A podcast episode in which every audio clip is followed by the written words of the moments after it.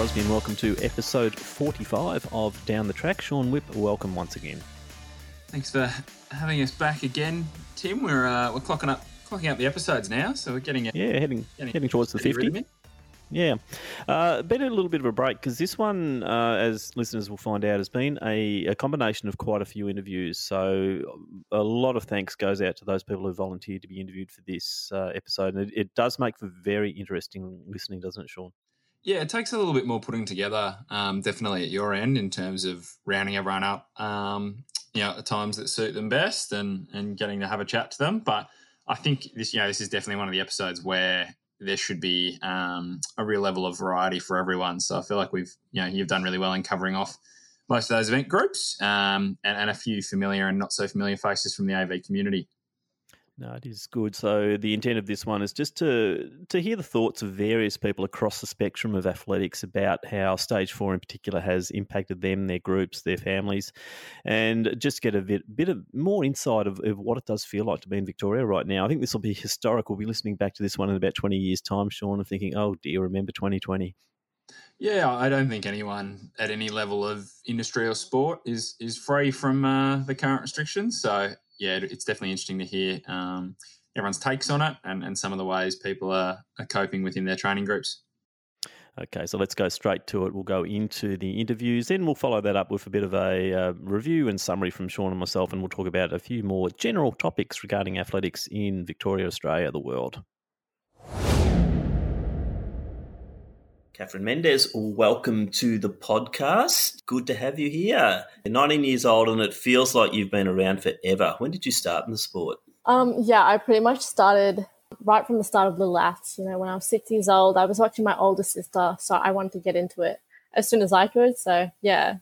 One of the interesting things about the Mendez family, though, you've all got different specialties now, haven't you? So you've got you know, Louise and Jennifer and yourself, but yep. you're all doing different things. Do you want to sort of give us a bit of background about that? Yeah, sure. So I'm pretty much doing jumps and sprints, like focusing on long jump and triple jump. Louise, she's been doing throws pretty much her entire career. Um, she's focusing on, uh, you know, hammer throw. Um, and Jen, she um, does a lot of the longer distance stuff. So she's doing 1500s and she used to do steeples at one point. So yeah, yeah, well, it's quite that's a range, isn't it? From three, yeah. three, sisters in one family, quite interesting. Let's let's talk more about you. Uh, 2020 for you was going really well. You're in PB, or you're getting PBs uh, quite regularly. I think in March you got bronze at the state champs in 12:29, and then a couple of weeks later at Glen Huntly you got you got a new P, PB of 12:30. You must have been feeling pretty good about things at that stage and looking forward to nationals. Yeah, like just to see myself sort of progressing and the, uh, I don't know if you were there at the Glen Huntly competition, but it was pretty strenuous. Um, it went for quite long. So to be able to be jumping that in that sort of condition, I was really ex- looking forward to nationals and um, just excited to see what I could do. I think with the Glen Huntly competition, you poked out your biggest one or your PB on the last jump, didn't you? Yeah, I did, and that was after like an hour, oh, an hour and a half of jumping. So yeah, it was very long. So well, obviously, some of the uh, the endurance genes that your, your twin sisters got were coming through there. Yeah. Now, now it was shortly that was twelfth of March when you jumped in Glen Huntly, and it was only about a week later that uh, things really started to come home with uh, the COVID nineteen and the announcement that uh, nationals wouldn't go ahead. Uh, first thing for you, we've now moved on through April, May, June, July into August in July, things started to go pretty bad. With these latest restrictions to stage four, what was your immediate reaction when you saw what those restrictions were about how it would impact you personally and your sport, your studies, all those sort of things? Yeah, you know, it was pretty frustrating and disheartening at first because, um, like during the first lockdown, I had pretty much trained that entire time by myself. And at that stage, I was looking at it as like a positive thing. Like, I was like, okay, I can use this time to focus on myself and build a base for myself. But obviously, by the end of that, I just really wanted to get back into coaching, um, training with my coach and my squad, and just back to a normal sort of routine. Yeah, then we, when we went back to training, that was only for a couple weeks. And I think it's disheartening in that those couple of weeks, I found myself making a lot of improvements with my coach. Like, um, you know, Alwyn is a very visual and a technical technical coach. So um, he having him there during sessions, it's really important because he can pick up on fine movements and like it's constantly giving you feedback. And so to go from a situation where, you know, I had my coach for a little bit and then it was all by myself and that sort of observation aspect, um, aspect was like taken away, I guess. Um, it was it was frustrating because I had to start doing it all again uh, by myself. But um, in saying that, we were a lot more prepared the second time round.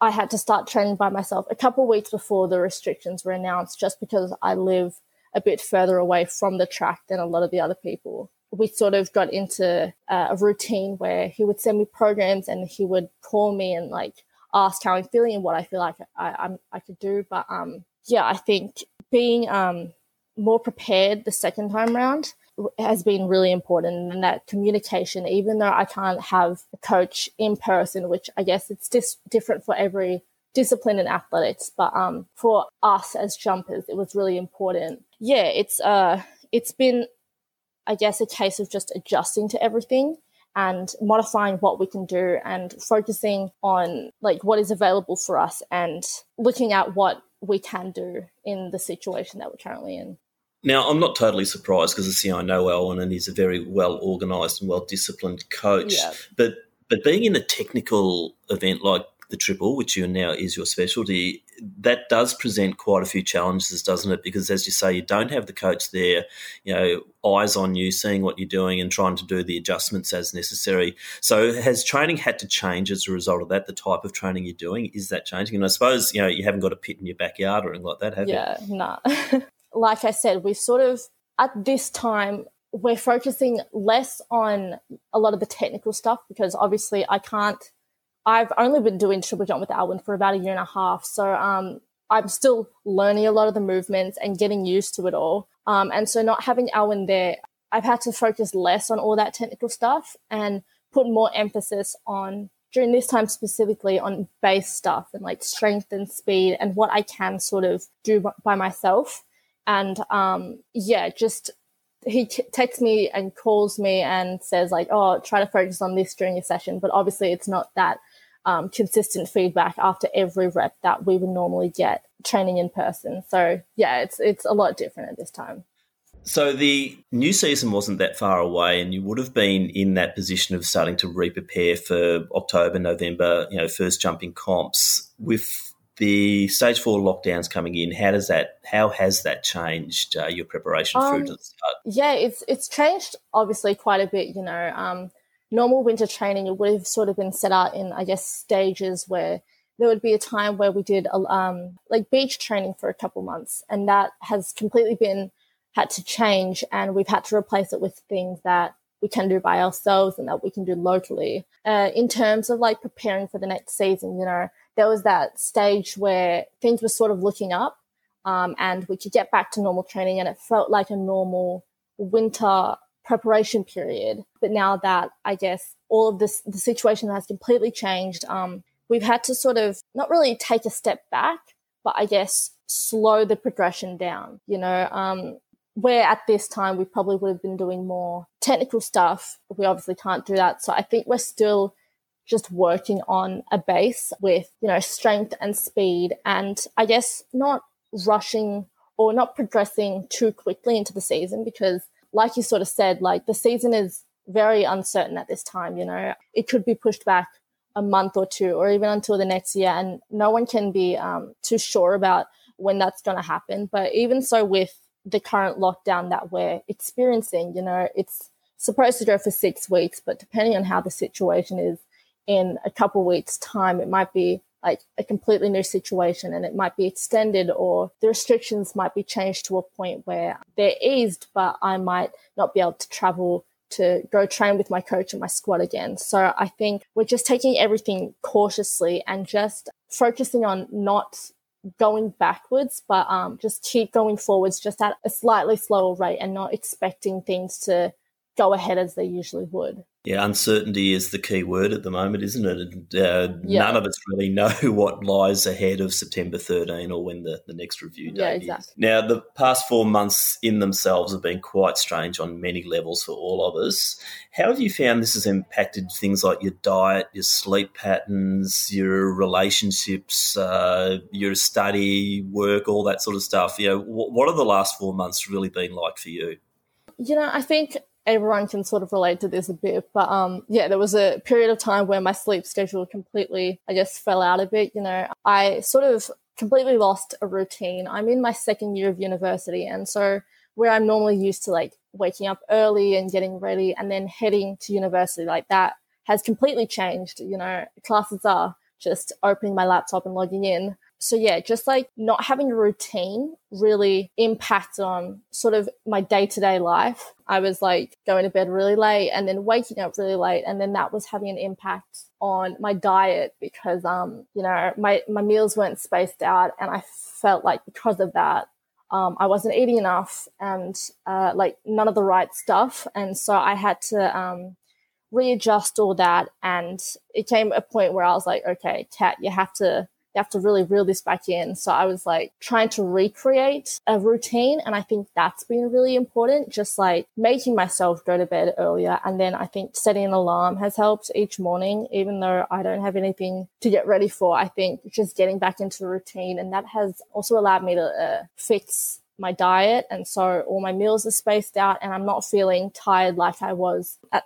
the sort of start of these four months. As for I guess my relationships with people, they have changed, but um I think we're doing our best to adapt. You know, my friends and I we all do either uni or work full time. So um I think since February or March, we've been able to see each other once. Um, and that was when the restrictions were eased a little bit. But I think we're still managing to message each other every day. And with the technology that we have, like FaceTime, that's really helped. And it's been important for all of us. And it's the same thing for, you know, my squad. Like I message, I message some of my squad members and I ask them what they've been getting up to and how their training has been going. So I think that communication that, that support has been really important and i think everyone can like really benefit from that everyone is still trying to figure out how to cope and how to deal with the situation that we're in it's really i guess novel and no one has no one has experienced anything like this before and so I think also mental health is a really important topic at the moment. So reaching out to people and communicating, you don't know when someone could need it and how much of an impact it will have on them and how beneficial it is.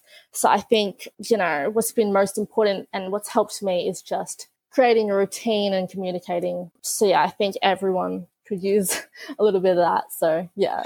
Isolation is a really big word that's sort of come into play that we hadn't really used that much uh, for most of our lives. In those times yeah. of isolation, and even in your family situation too, you still would be suffering isolation. Who who do you find are the people you're turning to the most?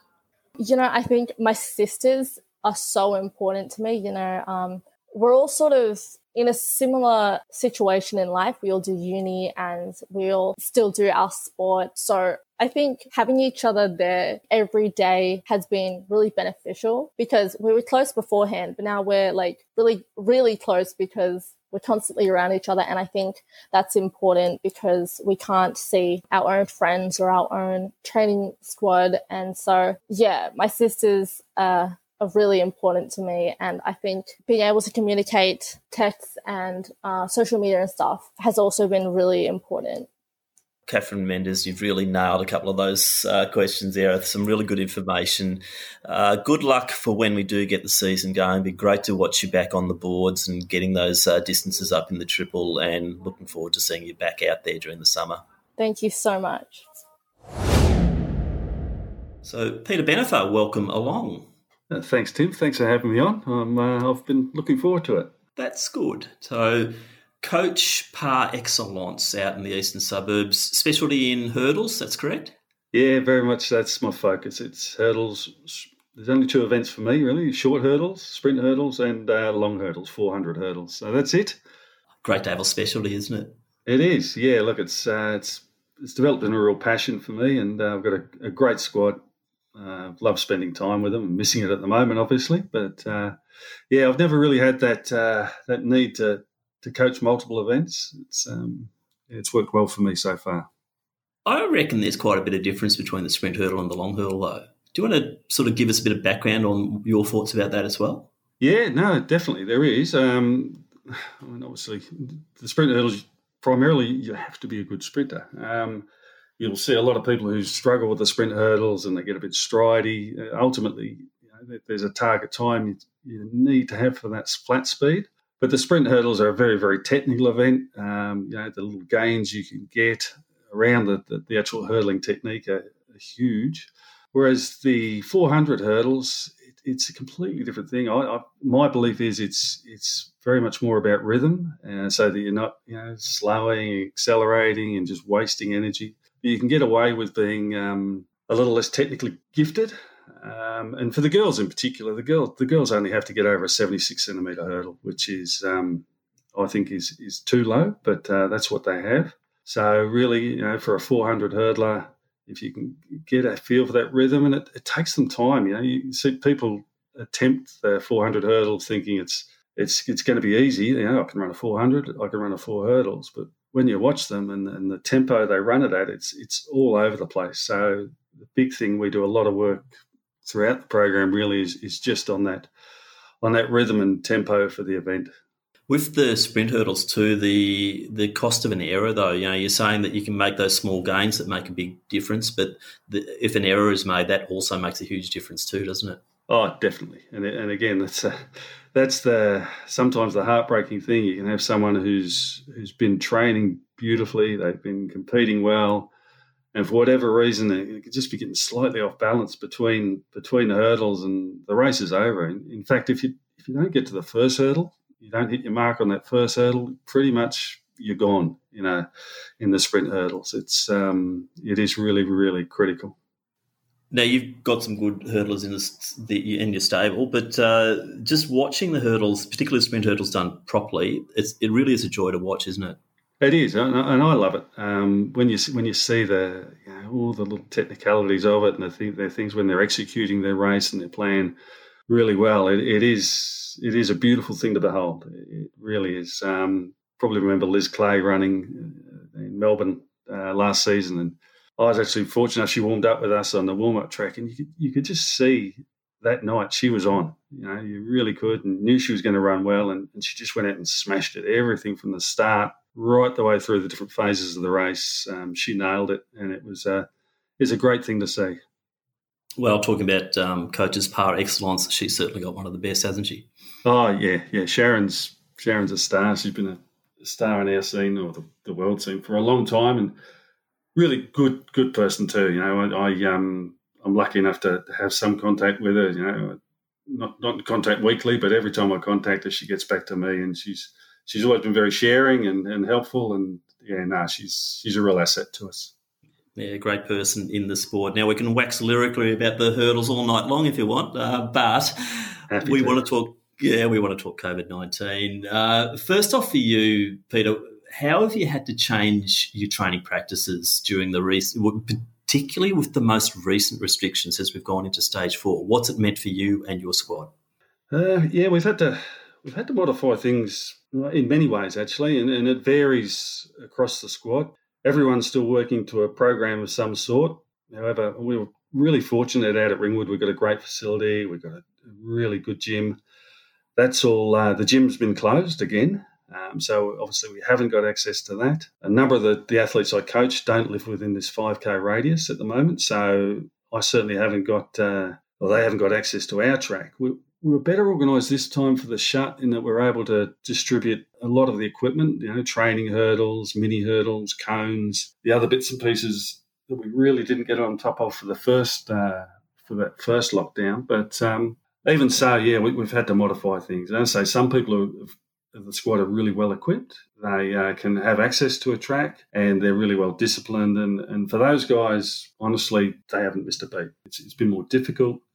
Some of the other guys, though, it's it's been far more testing. Some of them haven't got a track within 5k, haven't got all the equipment. Hurdling on a, a muddy footy oval or a pavement or something just just isn't practical, um, or not with any confidence. So for those guys, the, we've really had to improvise, and and even as far as the um, the less technical stuff like our speed endurance sessions. You know, when you're on the track, you've, you've got all your marks. If you're running one, 100, 150, 200, etc., you can just set that in your program. With those guys, we've we've had to change things around, and, and they're now doing timed runs and, and, and this sort of thing. So it's um it's it, the changes have been many, and a lot of times you're we're really having to think on our feet and um, yeah, just things are coming up. Almost even now, it's still coming up weekly. You know, if, um, that we've we've got to modify the program. How are you finding you're having to adapt then as a coach? You know, what are you're thinking on your feet, or you, you your planning has to be that uh, much more detailed? Oh, definitely. Yeah. Again, it, it depends on some of the guys are, are really good. So we're we're we use Strava anyway, but um, we're using Strava as an app for recording the sessions. Um, we have a group page that we again we've always had for communications, but uh, the guys post their sessions on there. Wherever possible, they post their video directly to me, so I can give them direct feedback. The guys I, I coach technically, um, or you know, as far as the mechanics of the event, are, are pretty competent now. They, they know what feels right and what doesn't, and I've always believed in that that they should be able to tell me what's happening. Um, so they can keep a pretty close eye on what's happening, what's going wrong, what they need to change, where they things they weren't quite hitting the mark or whatever. But uh, yeah, just it's it's it's very hard. I, have never been one of those for just overloading athletes with information. I, I like the feedback from them. So you know, in the normal environment, they have a run, we talk about how they went, what they felt, and then I can give them any feedback from that. But uh, so it's been very much of you know, looking at the video where available, checking the data, making sure they're not going too hard or, or not going hard enough, perhaps, and, and just giving the feedback um, where required. What's the camaraderie, camaraderie amongst the group been like, though? The, the mutual support has that also had to go to a new level? Yeah, it has, and, and that's one of the areas that the um, that group group page that we have, a group conversation that we have, is is really effective. And I encourage all the guys in the squad to get on there, whatever they're doing, post it. You know, if um, you know if they're comfortable to post what, hasn't gone so well, or if they're looking for any feedback and what have you. And you know, and there's different. It's not all, particularly with the boys. You know, it's not all you know love, love, love. There's a fair bit of sledging and banter in a normal session. Um, so you, you, still we still get that on the group page, which is good. We can all um, have a bit of a laugh about it, and uh, it's it's been a really important tool having that. I can imagine the bloopers, outtakes of some of the sessions would be pretty spectacular watch as well. Yeah. Things don't quite, go quite so well over the hurdles. That's right. Yeah, I've got a few of those filed away as well. That's all good. Now you're in a technical event, so for those of us who coach distance and you know sort of the less technical side of things, it's not too bad. We're we're sort of winding our way through this, but uh, with the technical event, what are some of those? And excuse the pun, some of the additional barriers that you do face. Yeah, well, yeah, obviously there are the barriers. There's the ten barriers that we've got to get over in each race, but um, the I think the, the biggest things. There's a number of things. One we would normally train when we're training as a group. I can run athletes of similar ability together. Uh, I'm very, very fortunate there. So you, you're almost simulating race conditions for every training session. When they're running on their own, it's hard for them to always hit those intensities. So again, you know, normally you know you can play with spacing, hurdle spacing, or whatever, depending on the conditions and how the athletes are going. Um, that's very much down to the athlete at the moment. But as I say, the, the technical side for me is not such a big thing because the guys really do. The majority of the guys really do know what they're doing. With the younger guys who we wouldn't normally be taking back into the group until around this time of year anyway, um, that's a much more how to and the mechanics of how to, and it's a much more hands-on type of thing. So that that I haven't had to cross that bridge yet, but um, that would be a far more difficult thing. You know, the, the guys, as far as the actual mechanics of hurdling, are all fairly competent. Now, how are you personally coping not having a group at the moment and not having that regular interaction? Oh, missing it terribly, honestly. I've, I've been coaching for around 20 years, and it's it's obviously a big part of my life. In the, when we're in the middle of the season, I'm down the track, either competing or training five, sometimes six days a week, um, or six days and nights a week. I've got a very understanding wife, but um, I yeah, you miss it no end. You don't you don't realise just how much part of your life it is, and until it's not there, like you know, there's you know first world problems and all that. There's people facing bigger hurdles than uh, than us. But yeah, no, miss it terribly. And say, it's, it's, something being able to stay in touch with the group, and we're still I'm still doing the programs and still having daily contact with most of them. But um, no, it's it's been a big change in my life. And I think you speak on behalf of a lot of coaches there, and particularly those coaches who might not have a massive support structure around them too, like you know a big family and things like that. Are you finding the the athletes are reaching out to you to see how you're going? Yeah, a few of them have been, have been great actually, and uh, for the first time, I've actually got a few projects done through around the home uh, through this period. So I've uh, had a bit of feedback on that and how that's all going. So no, it's it's been good. They've they're uh, everyone. Look, I think everyone looks out for everyone else's welfare. They're all pretty good and pretty understanding. So some some more than others, but uh, yeah, certainly plenty of them reaching out, seeing how I'm going, and uh, seeing what I'm up to, and and how things are working for me. I'm, I'm fortunate as well. I'm still in full time employment, so my days, um, although I'm working from home, my days are pretty full. So um, I, I, really pity anyone who was in that situation where they were out of work or in part time work or something, and, and, really had to fill their days. It would be uh, they'd be doing it far tougher than I am at the moment. Now, for all of us too, Peter, the whole fact that uh, we don't still really know what's going to happen this summer, how is that weighing in both on yourself and um, your group that you look after? Yeah, that's a that's a really tough one because even the guys who are really focused and, and incredibly disciplined uh, have actually asked the question, you know, why are we doing this? You know, why are we out there still working at this program? Everything else, and, and and my answer to that is, look, there's going to come a time when we're back out we're out competing and all the work you're doing now, you're going to be paid back for. And, and that's really the only thing I can say to them. You know, just keep working, keep doing the right things wherever possible. You know, th- there's plenty of other things impacting on their training as well. I mean, the fact that you know, normally through this time of year we're training under lights, so the guys are in full time work or in full time study. And by the time they're getting home, it's it's dusk, so it's, it's very very difficult to get out and, and, and do te- any sort of technical session again with any confidence when you're when you're working in poor light and all this sort of thing. So there, there's plenty of things we're having to we're coming up against, and we, you know, we've really just got to hang in there. And as one of the athletes, one of my athletes says, just just keep grinding for greatness, and and that's all we can do. That's a really nice sentiment, actually, and I think uh, we'll close on that. Peter Benefer, thank you so much for giving us your time. Uh, thank you, Tim. I enjoyed it. Thank you. Ella Hose, welcome to the AV podcast. Hi.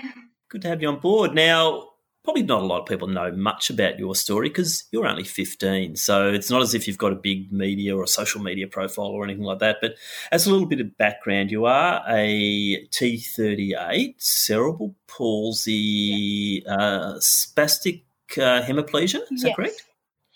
Do you want to explain what that means? Um, so basically, that means that my muscles in my left side, predominantly in my left leg, are just tighter than they need to be. And sometimes they are too tight to the point where my leg is shorter than my other leg. So yeah, it's basically it's not um, severe, but it's it impacts my life um, enough for me to have a classification.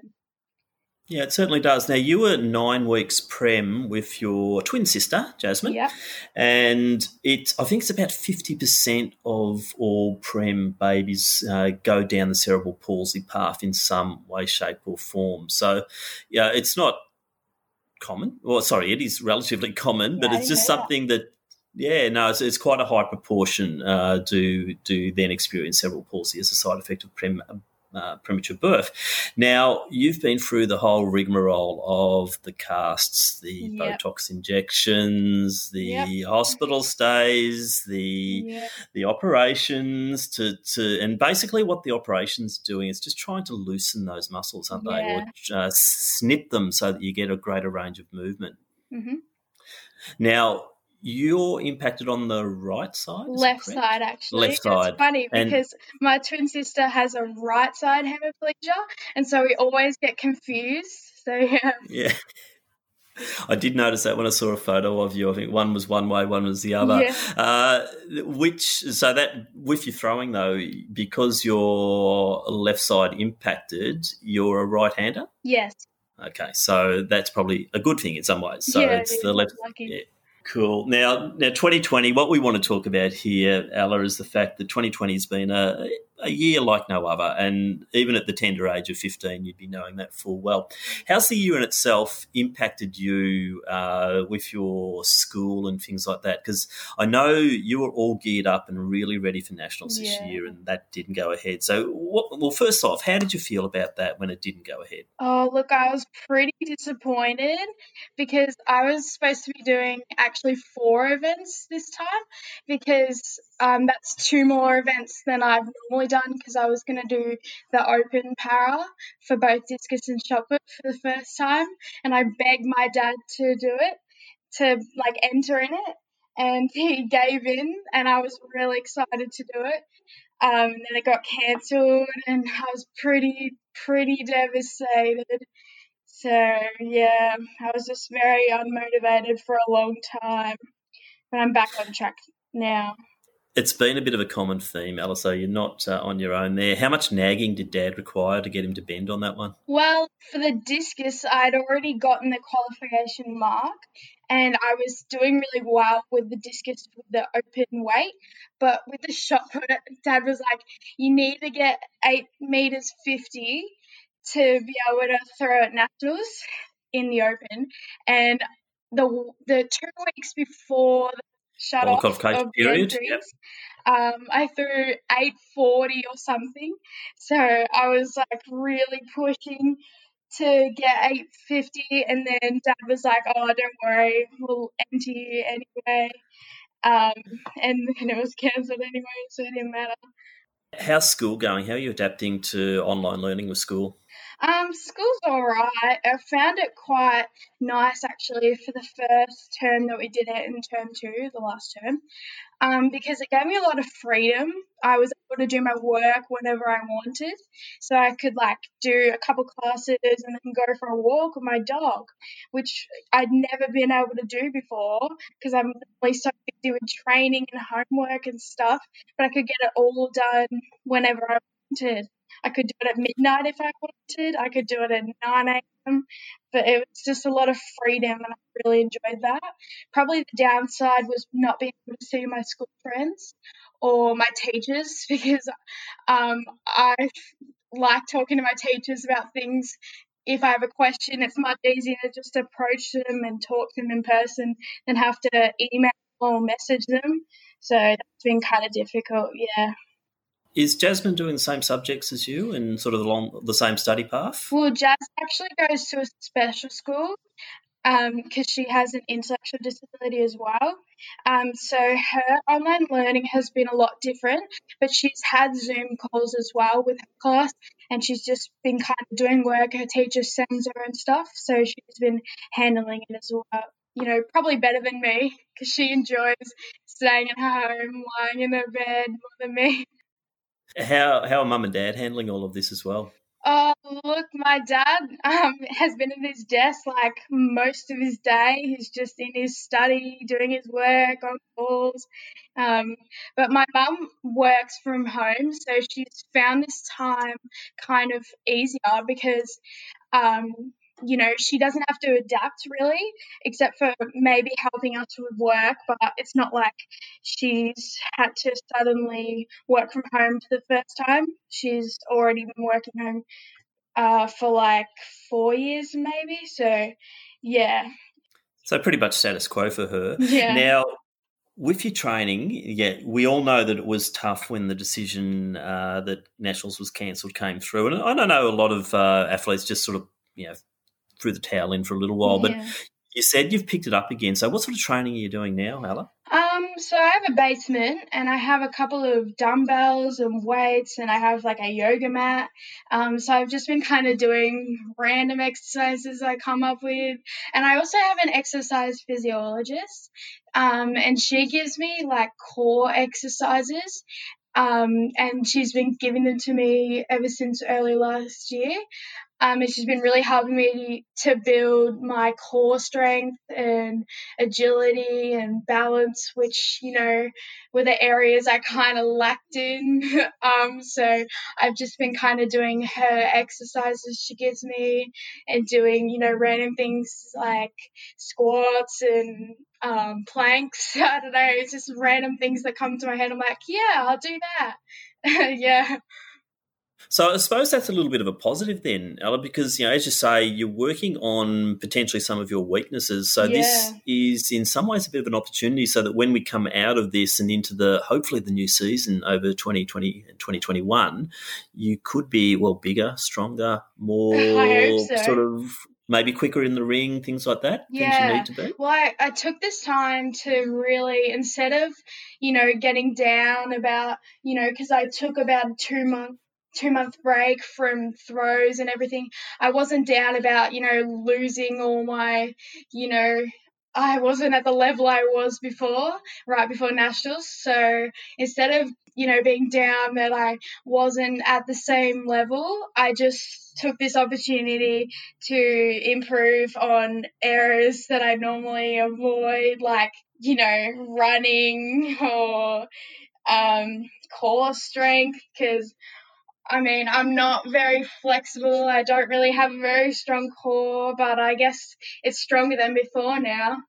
Well, certainly would be. Now, you used to do probably, what, three, four sessions a week with Gus Popolo, your coach down at Ringwood.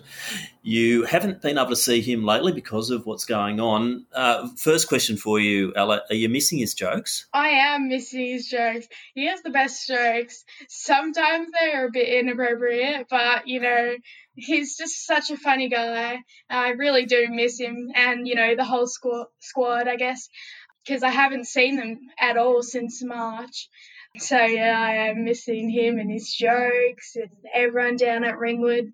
Yeah, look, it's a good club you're a part of, isn't it? Uh, yeah. Who's looking? Do you know much about the history of Ringwood as a club? Um, I Gus has kind of told me a little bit, but I kind of forgot. All I know is that Cathy Freeman was there for a little bit, and um, yeah, I guess that's all I know. Yeah, well, some other greats, you know, like Scotty Martin was there yeah. too, Ben Harradine, uh, and even Todd Hodgetts too. Yeah, you know, you, would see a lot of Todd Hodgetts. So yes, a great history. Dave Colbert, probably another one too. You'd throw in the ring there. It's uh, yeah, very good legacy at uh, the Ringwood Athletic Club. Now, apart from missing Gus, um, what are you missing about you know your friends at training and things like that? I'm just missing, you know, the atmosphere. Everyone's so positive at Ringwood and uplifting and I miss just being around everyone because, you know, we were able to pinpoint different things. Like, you know, if I did something wrong in a throw, like my friends would be able to tell me, oh, you forgot to block or something, thing like that. I've missed having, you know, my friends and, you know, everyone in the Ringwood throw squad um, you know, helping me out and I can help them and learning new things from them and just sharing jokes. So, yeah, I basically miss everything from Ringwood training. Well, hopefully, we're not too far away from a resumption in some yeah. form of training and then competition. Now, we touched a little bit on your family. You've got mum and dad at home and, yeah. and also your sister. How important during this time has it been for you to have family around you? Uh, family has been pretty important to me during this lockdown because I got to spend much more time with them than ever before. I was pretty much doing six training sessions a week uh, for at least an hour, uh, probably in the couple of months building up to nationals. And I was plus I was going to school and doing homework and spending time with friends. So I was barely at home. Um, it's been encouraging to have my family with me during this time because it reassures me that we're all in this together and everyone has had disappointments and setbacks from Corona. So it's great to have people surrounding you who are all going through the same thing and in the same house, stuck together. Yeah, you certainly are. They're very, very good words, actually, and very well spoken. Thanks. Now, just one more thing for you. Do you think you're going to come out of this pandemic a much more resilient person? I think so. And I think everyone is. You know, it's built our resilience. Like, as a whole because I never thought I'd be able to survive this long trapped in a house with my family and nothing against them. But as a teenager, you know, we want to spend time away from our families. So, you know, it'll be an interesting story to tell when I'm older. But I think everyone has gained something individually, um, whether that be, you know, a newfound confidence or new skills, like you could have learned how to play the guitar or something. Or, you know, like me, I've built on my athletic skills, I guess, in certain areas that otherwise I never would have blink twice at. Yeah. Well, Alahos, you've certainly got a lot to look forward to. I know this has been a tumultuous year for all of us, but yeah. uh, just listening to your resolve and dedication to the sport, I think you know it's a name to be looking out for in the, the world of you know Paralympics, World Championships, Commonwealth Games, and we wish you well. Thank you. Craig Wallace, Sport Delivery Manager at Athletics Victoria. Welcome to the podcast. Thank you very much, Tim. Thanks for the invitation. Just give us a quick explanation of what your role is at Athletics Victoria. Um, so, Sport Delivery Manager basically is the role basically entails looking after all competitions across Victoria. So everything from XCR to AVSL to assist in the um, specialist groups. So obviously we take a larger role in some of those specialist groups, such as um, high velocity, but um, we do provide assistance for rare air, um, any of the club meets, so your Box Hill Twilight, and obviously milers, uh, AV throwers we assist with as well. So it's a wide, large breadth of um, competitions that we look after at AV. It certainly is. What was your background before coming into athletics, and what's your interest in athletics?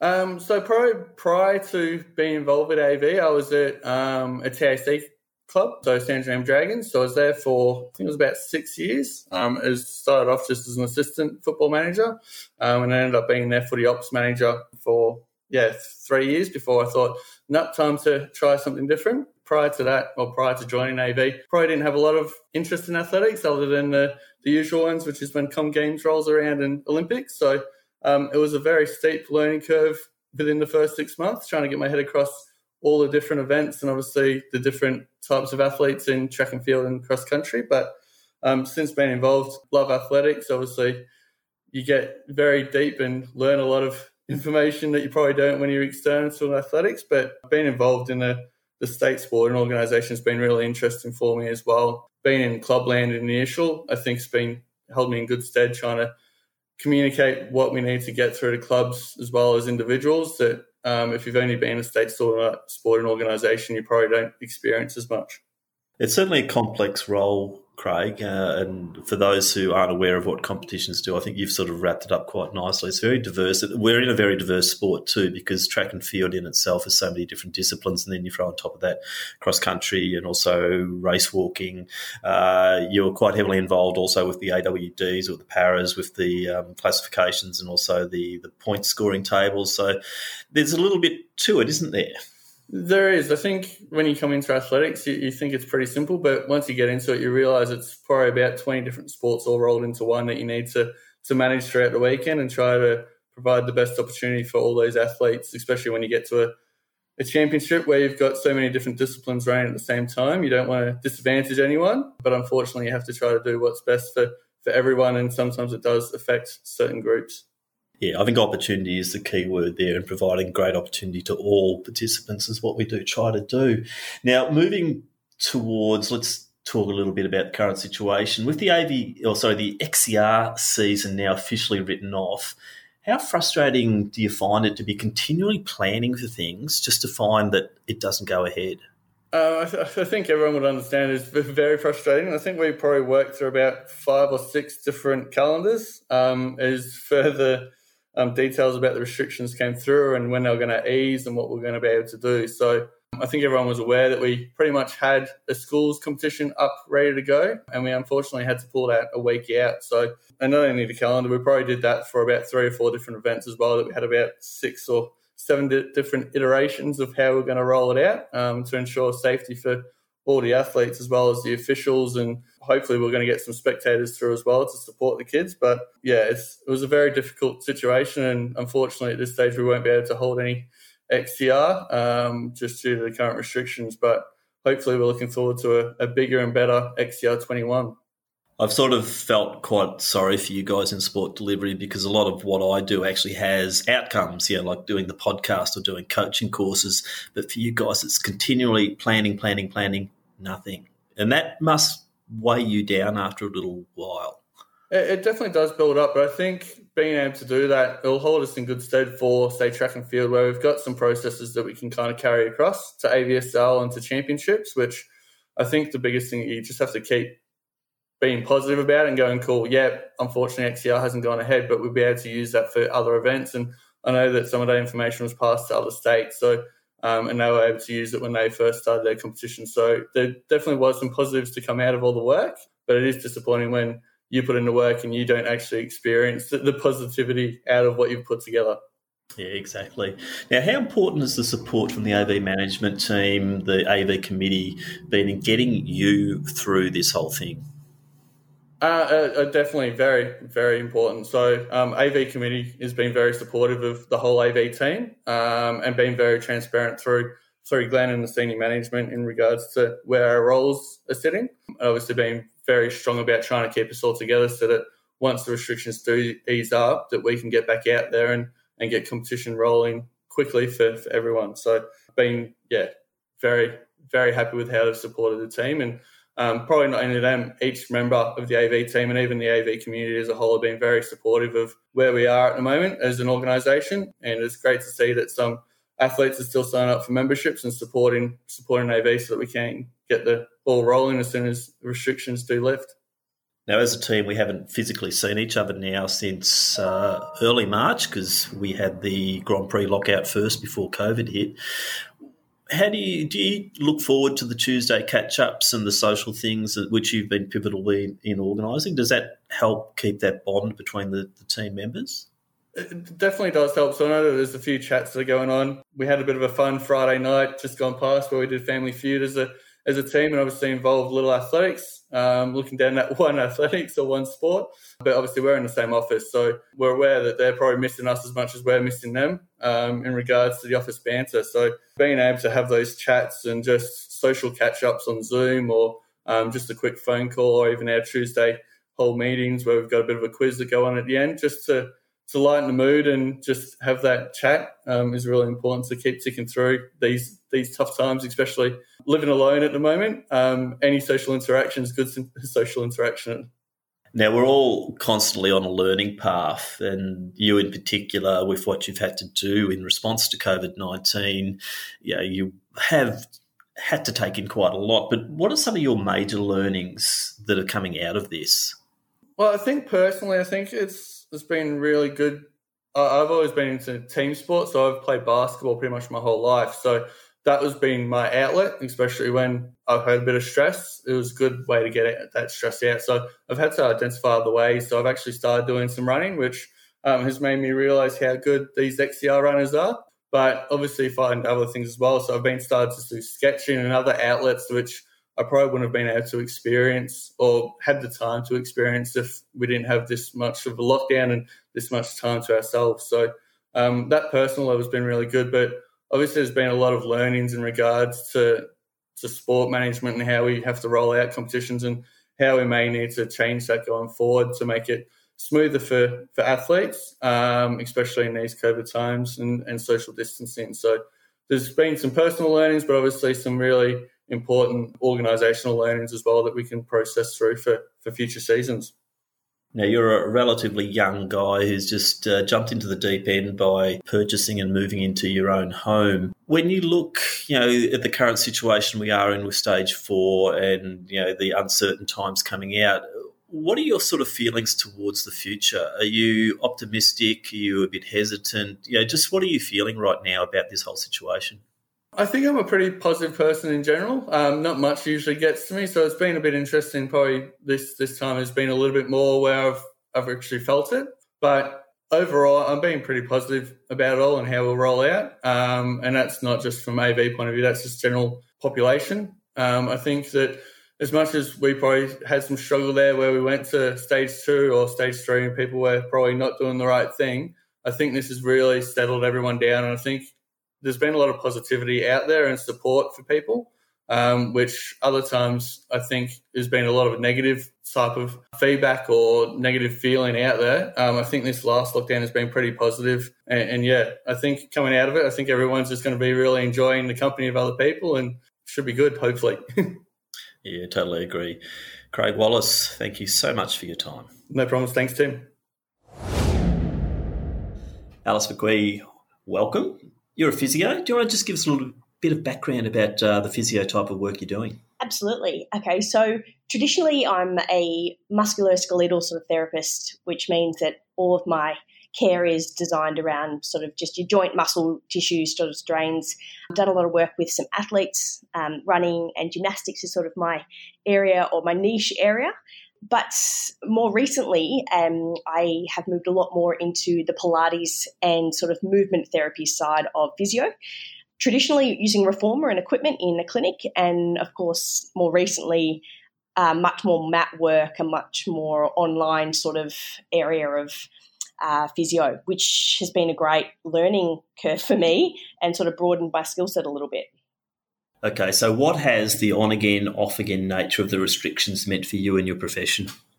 Um, yes, so traditionally, as as I guess everyone would know, physio is very much a hands on um, it's very tactile. You're right up in people's grill, checking their shoulders and that sort of stuff. Um, and we were lucky enough as a profession in the very first lockdown um, to be considered essential, where we basically carried on as normal, but just with a lot more precautions in terms of sanitisation and gloves if necessary and that sort of thing. But with the second lockdown, that's, I think, with everyone and everything has really started to hit home. And it's very much now only really acute care that's sort of deemed to be a necessary service. So most of us have very much moved to telehealth or online services, which I was very skeptical about initially, I must admit. We're very handsy sort of people, if that's, um, I don't know, appropriate to say, but it, it's the way we always learn. It's the way we work out what people's conditions are. And to sort of be stepping back in front of a camera is, has been a huge learning curve. But there have been silver linings. Well, over the last four months, what have you observed with the exercise routines of the people that you're regularly treating? How are they responding? Are things changing? Uh, are people adapting? Yeah, it's actually been very interesting. So I think uh, there's been two extremes that I have really noticed, especially in the first lockdown um, when people change their behaviours quite significantly. I think we're sort of riding on through um, just a little bit more extreme in this lockdown. But the very first lockdown, I was seeing so many people taking up running. It was like every second person was like, I'm going to run a marathon at some point. I'm going to get a 10K PB. I can't do any of my gym work. I'm going to start running. So I was getting lots of lower limb injuries um, because of that acute spike in training load that people were sort of just getting a little bit carried away, a bit excited. And it was a new zest for um, for their you know, maybe they'd been a runner before and they sort of got back into it. And then the other sort of end of the spectrum, quite interestingly, and I guess not surprisingly, is that people were working more from home and they were working from bed, they were working from questionable desk setups, they were on their iPad, sort of lying on the floor. And so I was getting lots of spinal, postural sort of injuries that I still get normally, but there was much more of them. Yeah, I can imagine. I hadn't really thought about that aspect of it, and probably when I look at my own homework situation too, I'm in the same. Yeah, lying on the couch with the uh, the laptop isn't the best way or the best form of posture. Uh, another thing I noticed too, though, that a lot of the runners that I was in contact with uh, had probably more time to do some of the extra little bits and pieces. Were you finding that was the case too? That because the transport times or you know commute times were down, people might have been doing more of the one percenters that's actually a really good point. In fact, yeah, compliance to sort of pre and post run um, exercise regimes and prescriptions that I would normally think would probably have, you know, maybe a 30% success rate. You're probably right. I didn't actually track this, but objectively, it would have been nice to have seen a training load sort of um, just to view what people were actually doing in terms of, I know I had a lot of requests for, you know what, I'm going to try and get a little bit faster. Can you give me some exercises for some plyometrics? Or, you know, I want to do a little bit more trail running, but I'm really worried about my ankles. So I'm going to start rehabbing my ankles, for example, and that sort of thing. Um, which which I hadn't got before. So yeah, that's that's definitely changed. Um, but But there was definitely uh, in that first lockdown a view that people, some people were definitely overdoing it, weren't they? Absolutely, yeah. And and basically, I'd have people that were from couch to sort of 10k a day sort of thing was one of my clients that I'm thinking of. Um, so huge, extreme changes in behaviour. And I think too, some people were unfortunately out of work, and that's another thing. So they'd thrown themselves into a new hobby, a new passion that was making them sort of happy, and then just not having a lot more time, and then sort of thinking, right, well, I'm just going to run all the time, and I've got more time in the afternoon. I'll go again. Perhaps doing doubles that they hadn't done before, and you do you do start to see the Achilles and the plantar fascias and the knees and stuff um, more and more regularly. Now, can you see permanent changes to the delivery of your services post the pandemic? I definitely can. So, um, bit of a, a, long story, but I've actually ended up resigning from my clinical role, um, and because of the COVID nineteen change, I've actually changed my entire work platform. Which so I've gone. I've just launched a new online membership, which which is not something that you see often in physio. Um, it's it's very much a rehab exercise based clinical software that I've worked pretty hard on, and it's encompassing everyone from sort of geriatric, sort of over 70s, to some athletes. I've got some nice little runners coming through, and then people that have never done sort of exercise or rehab in their lives before, but they've had these chronic injuries. And I think um, movement medicine is is definitely something that I'm pretty passionate about. And although the hands-on side of things is still very important, this is sort of an area that I'm trying to uh, make a crack of. And I've I've had some nice positive feedback, which is really exciting. So I don't know, to be honest, how it'll go once things open up properly again. But for now, it's it's been quite busy, and yeah, I've had a good little response to it.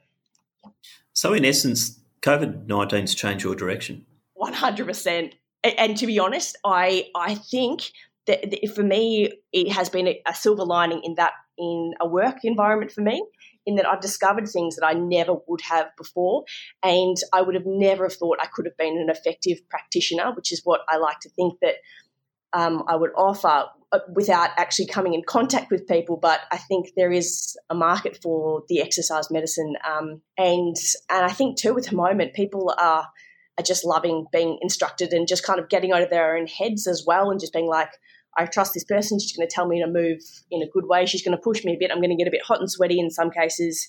And yeah, it's been fairly well received. If you cast your mind back 12 months, Alice, would you have even contemplated or dreamt that this would be your situation in, in August you know, 2020? Absolutely not. There is no chance. I was very much the opposite. So sometimes I was within three locations a day. So I'd be in three separate clinics, which is completely not something feasible that you do given our small radius and not leaving home. I was doing, you know, lots and lots of hands-on treatment, just grinding away with the physio, which which I did love and it was was working. And I was doing lots and lots of classes, um, which were all very much one to one. And to be honest, I never even sat in front of my laptop unless I was doing clinical notes, and in which case I'd get them done and I wouldn't look back at it. Whereas I'm sort of now sometimes at midnight editing videos and sort of catching up with feedback from clients and you know this this IT world has blown my mind and I'm not naturally skilled here so it's it's amazing to see how much you can sort of fake it till you make it in terms of the the technology well apart from finding some fairly outrageous activewear in your wardrobe personally Personally, what's been the major impact on you from all of this, as opposed to professionally? What personally have you found has been the big impact from COVID 19? Yeah, that's a great question. I think personally, I, I, think it's actually really made me. I know a lot of people have said this, but it's really made me reassess the way I run my life. I think as a physio, we're naturally very appointment based people. So you've got 30 minutes, 30 minutes, 30 minutes, and you're on a routine and a regime from 6 a.m. into the morning into the evening. And and you just you just do. And you book and you kind of if you get a little bit of a spare minute to yourself you think well how can else uh, can i be working or be doing something else fitting things in? Whereas now with this extra time and this kind of bizarre time frame where you're like is it 8 a.m is it 8 p.m i don't even know. It's kind of really opened up i guess the way i approach life in general not always having to be on a mission in a time slot on a schedule. I think it's um yeah, I think I think I I guess, like everyone, probably did needed to slow down a little bit. And it gives you a chance to look at where you're at and go, hang on, I'm going to try opening this door and see what's behind it. And a little bit sort of uh, Narnia esque in my case in terms of online was there, and it's sort of been working very well.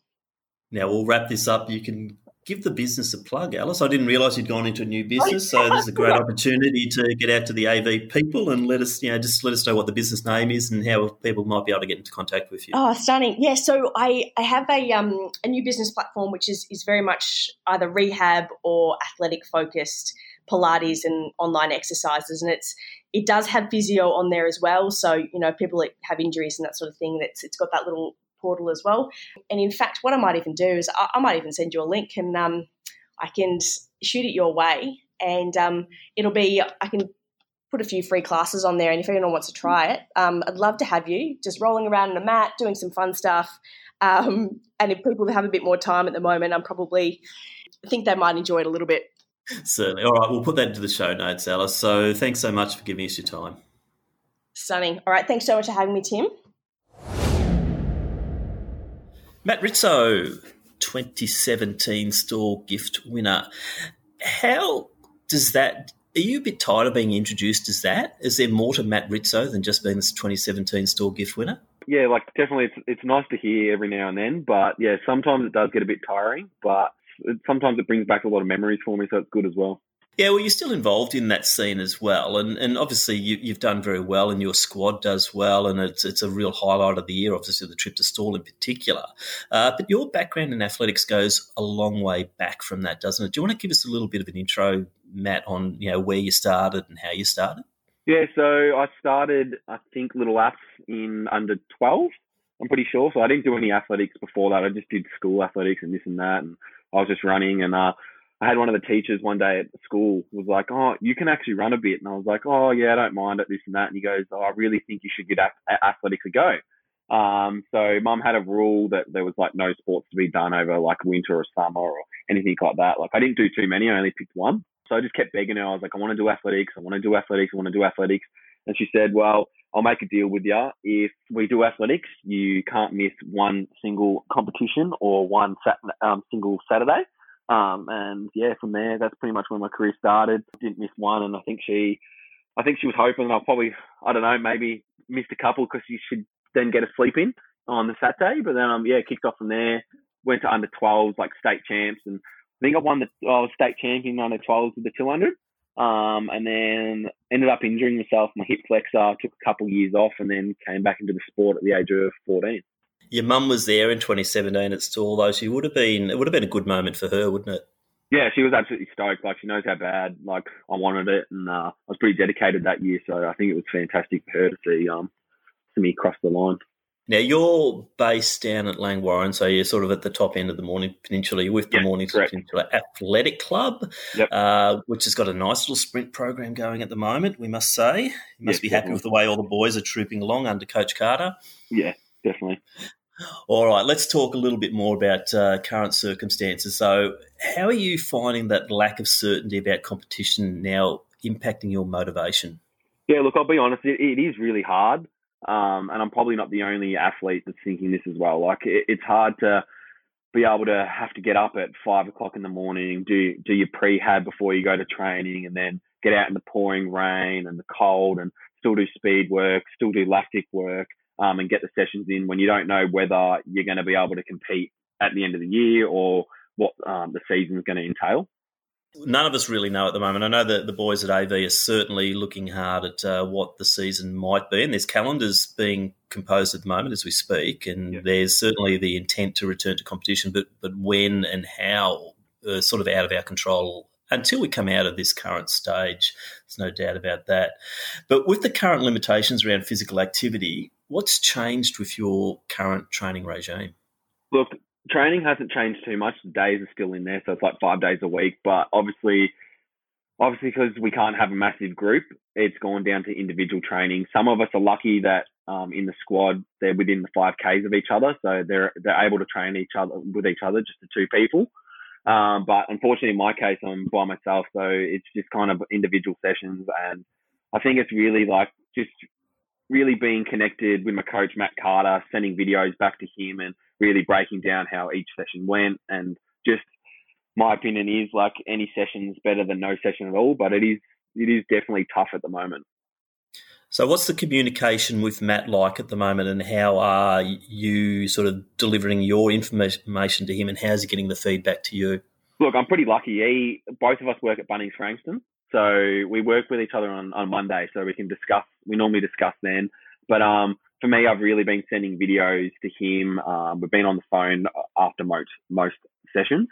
Um, but we've been doing, I know, I've been training with him since I was like 14. So we've been doing it for a fair few while. So he knows what I what I can do and what I can't do, and so he's pretty comfortable with me doing my sessions by myself. Is it true that you just went up to him in Bunnings one day when you were, to, were a 14 year old and say, "You're Matt Carter, can you coach me"? Yeah, pretty much. So it, it was it was along the lines of that. So I was pushing trolleys at the stage and I don't know. I just recognised him, and I was going to walk away, but I was like, "No, nah, something I need to need to say something to him." And that's when I said, "Are you Matt Carter?" Um, and then yeah, we kicked off ever since. How did you know his reputation or who he was? I don't know. I think it was one time I was down at a athletics carnival down at Frankston, um, and someone else pointed out to me. I think Matty was running. That was like, "Oh, that's Matt Carter. Um, he's a, a pretty um, pretty good runner. This that." Um, and I was like, oh yeah, okay. And I, I watched him run. I think it was the 200 that day. I'm not too sure. It could have been 100, but yeah. And I was just, yeah, I don't know. It's just one of those people that kind of just like imprinted on your brain. He tends to do that, doesn't he? Yeah. Um, in the uh, current situation, you know, there's a lot of doom and gloom. There's no doubt about that. And you know, as we keep saying, and it's been a theme through this podcast that, you know, stage four is not good for many people. There's a lot more restrictions on us, and, and there's that sort of sense that we're over this. And you know, stay, the first time we went into uh, stage two, I think it was, it was a bit of a novelty, uh, but stage four is just a bit of a pain in the backside. But do you see any silver linings coming out of this, Matt? Is there anything anything positive that you're finding during this period that you know personally you're getting out of the the current situation? Yeah, I think there is a few positives. Like obviously, if you look at it as a whole, bit of, bit of a negative with the season up in the air, but positives that I think with each individual athlete, especially me, it's given me time to I don't know really explore myself and grow as a person and find things outside of athletics that I really enjoy and working on skills like that. But um, I, I don't know. I, I think it's going to be a very special time once we're out of this pandemic and stage four. I think you're going to see a lot of athletes do really well because it, it really does help you like motivate and have that attitude to be like, let's actually get the job done, even though we're under um, the current restrictions. Yeah, it's a really good test of resilience, isn't it? And as we know, resilience is one of the key attributes that a good athlete should have. So, how are you finding your resilience through this, particularly as we've gone into stage four? Yeah, look at the start, I was I was pretty much like I said to Matty, I was struggling a little bit, um, and I was like, oh, you know, I don't really want to get like I don't really want to continue. Like, is there any point to keep going? Because obviously the season last year, I was having an awesome season and it got cut short. And I felt like with the stage four and everything going on, I was like, oh, well, what's any point anymore? Because it's, it's going to get cut short again. I'm not going to have the opportunities. But um, I don't know. I've sat down and really do a little bit of like personal growth. And lately, I've been training really, really well. And I've just been getting out there and getting the sessions done no matter what you did have a good start to 2022, and I think that uh, in talking to another one of the athletes on the podcast, it was exactly the same. That there was this sort of build, build, build through you know January, February, March to PB form, which is where you were at in yeah. in uh, March of this year when you ran the 1034. So was that a bit of a, a kick in the guts though that you couldn't go to nationals? Yeah, it was an absolute huge kick in the guts because the year before at nationals my season was going a little bit up and down. Like ran a PB and my body just didn't recover in time and went to nationals and broke down there. So I never really got the opportunity to just I don't know lay down on the track and I was in PB form and like leading into this year and yeah, it would have been exciting to see what I actually could have run. So it was a major kick to the guts. Because I suppose, you know, one of the, the things, being an 18 year old winner of the Stawell gift, you know, what do you do from where, where do you reset the sights after that, Matt? That's you know something I'm really fascinated with. You know, it's a bit different to winning it, say, at the, yeah. the tail end of your career, but you were young when you won it. Where do you go from there? Yeah, look, it, it, honestly, after I won Stawell, it was actually pretty hard for me to keep motivating myself because I don't know, for a year I set my heart on it and I know I climbed the mountain and I was like, well, you know what, where do I really want to go from here? But I've always had the I've always had the motivation, and came back to me to be like, I I really want to represent the country in the Olympics. Whether you know that's an individual spot, which is a really hard task to achieve, but um even to represent in, in a relay like a four by one, either a, Olympic Games, a Commonwealth, a World Champs, like it's something that I've I've really wanted to do for so long. So um, that's where all my focus is heading at the moment. Australian sprint stocks aren't too bad at the moment, too, are they, Matt? Do you think that's a it's a real bonus for you that know, it is so competitive to sort of break into that top four or top six to try and get a relay spot? Yeah, I think it's absolutely fantastic that like the the depth that we have, especially in the male sprinting, and same as the females, they're going. Uh, they've got a really quality field as well. But yeah, the males, it's awesome to be able to you know put your box down down against like Jack Hale. You got Rohan Browning and all every, all the boys just pushing each other to to the absolute best. It, it brings up the competition, and then hopefully that flows on to like you know bringing down the four by one relay team like time, and hopefully contest for a medal. Now, at the age of 21 at the moment, you've obviously got uh, a couple of Olympiads cycles still in you. So, when do you sort of see you know yourself peaking or maturing as a top quality 100 meter runner?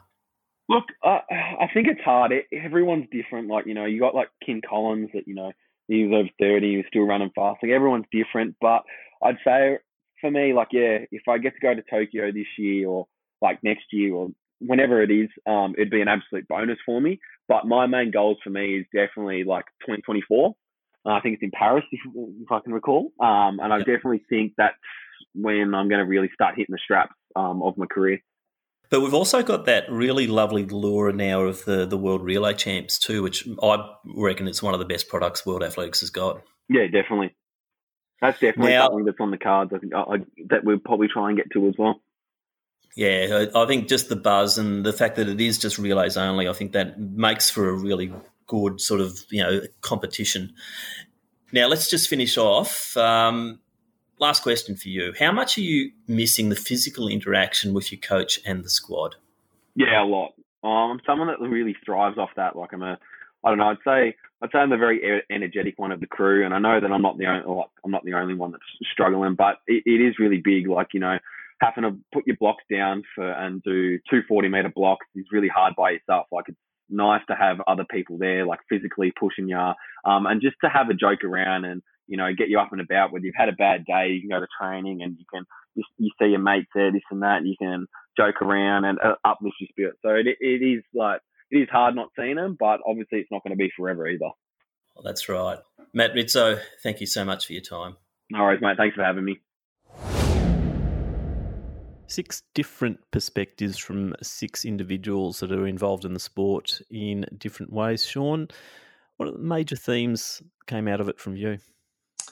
Um, I, I, felt like in the the portions I listened to, um, it was interesting to get that insight on probably the things we would take for granted in technical events, um, in terms of the access you might have to equipment um, or venues, or those sorts of things. But at the same time, you know, each of those technical event groups are dealing with it at the same time, in that they are forced to adapt. So I think, if anything, it sounds like it's renewed. Um, sort of the clarity of communication and, and those sorts of strong coach athlete relationships within a group in that you don't, you know, it's not as if you don't sort of have a choice or really there's no sort of two ways about it. You, you have to adapt. Yeah, so you know, a few key words I want to throw out at you too, Sean. First one that sort of struck home to me from a few of them was frustration, and frustration came in a few different ways. One of the primary ones was first up in the first lockdown with the the cancellation of national champs, and that certainly hit home with quite a few athletes and coaches, didn't it? Yeah, and, and I think we've discussed in other podcasts that for some people it was a, a bit of a blessing in disguise, uh, but you know that take on the postponement and cancel eventual cancellation is that there was still a large portion of people who did feel like they were in really good shape, um, and of course were very much looking forward to the event.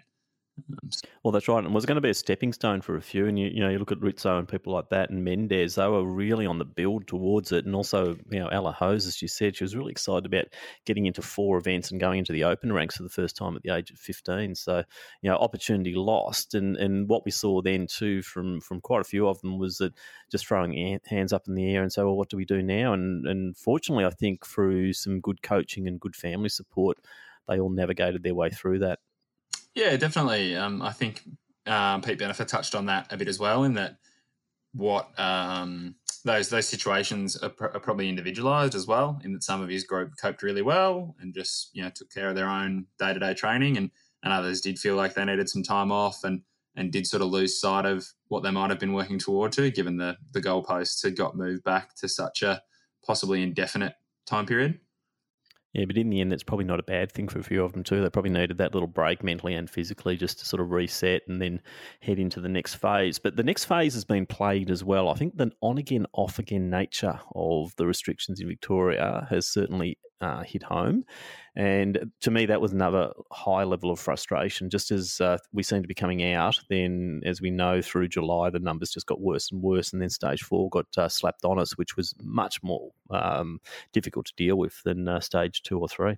Yeah, and I think everyone's yeah, the sort of saying that everyone's everyone's hell is relative in the sense that whilst uh, you know something to other parts of the community that might seem as frivolous or as or as irrelevant as sport uh, for some people is really a, a, central structure to their day to day and, and often gives them a, a fair bit of uh, positivity or a, or a, sort of point of meaning um, within their activities. And when that gets taken away, or, or not necessarily taken away, but you don't have a, clear and defined objective to be working towards when you've been in that mindset for so long, um, I think it's natural to understand that people are going to really struggle to cope with that initially. And then maybe there's there's some positive life lessons sort of down the track that that pop up out of that in in being forced to adapt. I also found Kat Mendes' attitude towards routine or her awakening to what routine was required to get her back on track. I found that really well. It struck home for me too because I found that my routine just got right, well, still is right out. And it's all over the place. Uh, how are you finding that too, Sean? That that lack of routine? Yeah, I, I found myself agreeing with what um, Kath said about, um, especially you know the, the time something as simple as what time you might go to bed um, and I know for us, you know, especially given you know everyone's working sort of virtually, um, you know, you you probably do have that flexibility to work at different times or work at different hours or whatever it may be. But um, I think at the same time, we are sort of forcibly creatures of habit. Um, and you do find yourself feeling, you know, something that's a bit novel at first. You start to feel a bit off after a while, and that you know you're creeping around in the midnight hours or you're, you're up really early for whatever reason. Um, and sometimes just setting yourself uh, smaller tasks or a set time to be awake. And even if that is well before you might start work, it, it does give you time to, you know, do something that's a little bit more hobby based or um, something a little bit more entertainment based. And, and that just sets your day off on a, on a pretty good note. So it was interesting to hear, even from her perspective, you know, as a, as a pretty early days uni student and, uh, and an athlete that those themes sort of um, continued. Also, preparation was important, wasn't it? I think uh, Peter Benefer touched on this also, uh, Matt Rizzo. Just going into the first stage, things probably might not have been done all that well. We, would never been through this before. So just organising equipment and those sort of things and, and uh, trying to get, you know, the, the timetabling of training. But stage four was a, a whole new uh, ball game, and people seem to be more prepared or had you know probably a little bit of time to get prepared to get ready for this one. Yeah, I think it's a, a double edged sword for some of those high performance athletes. In that, for some of those athletes, it was a positive in that they, you know, their progression had probably been yearning out for a more consistent block. Um, and you know, you, you talk to a lot of athletes who said, well, you know, the last time I trained this consistently for winter, or, or the last time I had a training block this consistent, um, I competed really, really well coming out of it.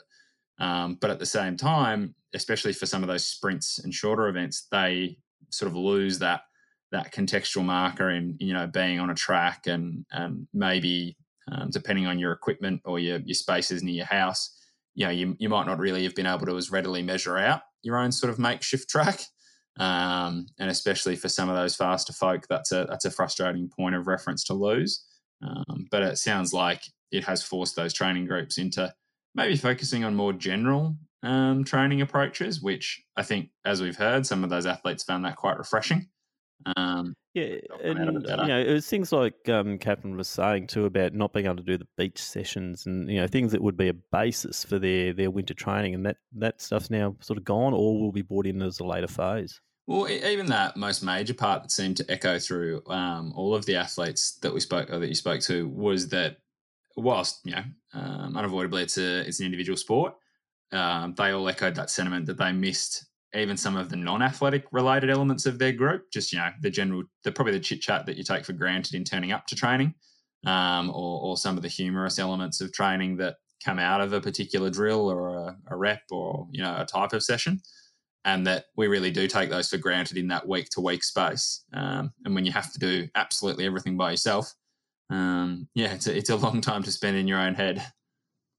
It was sort of a theme that I was uh, throwing at them too, was that human connectivity, I suppose. And uh, the way I'd structured it, they sort of had a couple of questions that I'd prepared for them, but I always hit them with a last question that they didn't know was coming, and that was usually more on that that um, that human connect or the you know the other things you know impacting on their lives and things that they were probably missing or were having to adapt to not to doing without. Yeah, yeah, I think um, I think you know in that we do hear a lot of these themes often, and I know we have had a, f- a fair bit of COVID, you know, related content in all walks of our life or, or, media intake.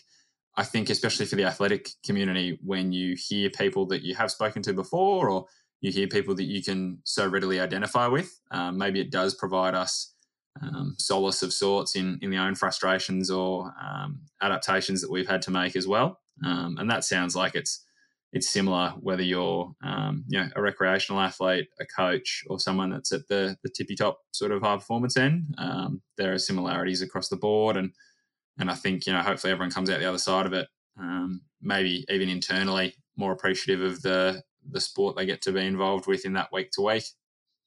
Well, I think one of the key things about that, though, is the resilience that was being shown. It was a word that was used quite often. And, you know, the key is here that uh, it is the toughness and the strength of these athletes and individuals, coaches, uh, sports professionals like Craig Wallace. We have to show resilience through this in order to come through the other side. Yeah. And, and I think people hopefully gain a, a bit more of an understanding of, of how in depth um, Craig's role is. I know he, you know, would be the first person is to steer the conversation away from it. But you and I, um, and I know this will sound cliche to everyone that hears it, but is genuinely a guy that you know is at work quite early, often leaves work very late, um, and is you know can be a bit of a one man band at times to ensure those not so exciting but very important tasks get done to ensure all the events are able to run.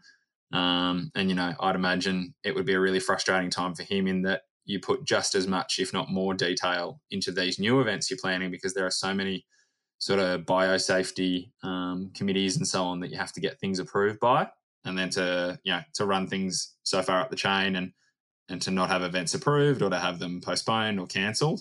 Um, you know, it, it, has been impressive to see that he's remained pretty motivated throughout um, and, and continued to to have things ready to go as as immediately as possible he's lucky too to have a good team around him. I think with um, with Ross and Andrew and Nathan McConkey, it's a it's a really bonded little grouping there in sport delivery, and I think we're very very lucky in Victoria to have them.